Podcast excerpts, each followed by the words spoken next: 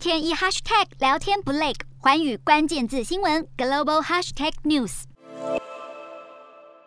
交火已经将近两个月，北约也不断召开会议，期盼战争早日结束。但现在居然传出北约有成员国希望战火持续，以借此削弱俄罗斯的实力。土耳其外交部长卡夫索格鲁在受访时表示，土耳其本来认为乌俄双方在伊斯坦堡进行和谈后，战争不会持续太久。但在北约外长会议后，部分北约成员希望战争持续，以弱化俄国的实力。卡夫索格鲁也提到，土耳其总统埃尔段未来几天将再次和乌克兰总统泽伦斯基以及俄国总统普丁对话，他也说，乌俄两国领袖还是有机会在土耳其进行会谈，双方都对在合适的情况下碰面持正面看法。而面对俄国威胁升高，北欧国家芬兰国会已经展开辩论，离加入共同防御组织北约更加向前迈进。邻国瑞典的外交部长林德则表示，针对可能成为北约成员国的申请案，各政党可能会加快审议过程。原本计划在五月底前完成讨论，现在应该会提前到五月中。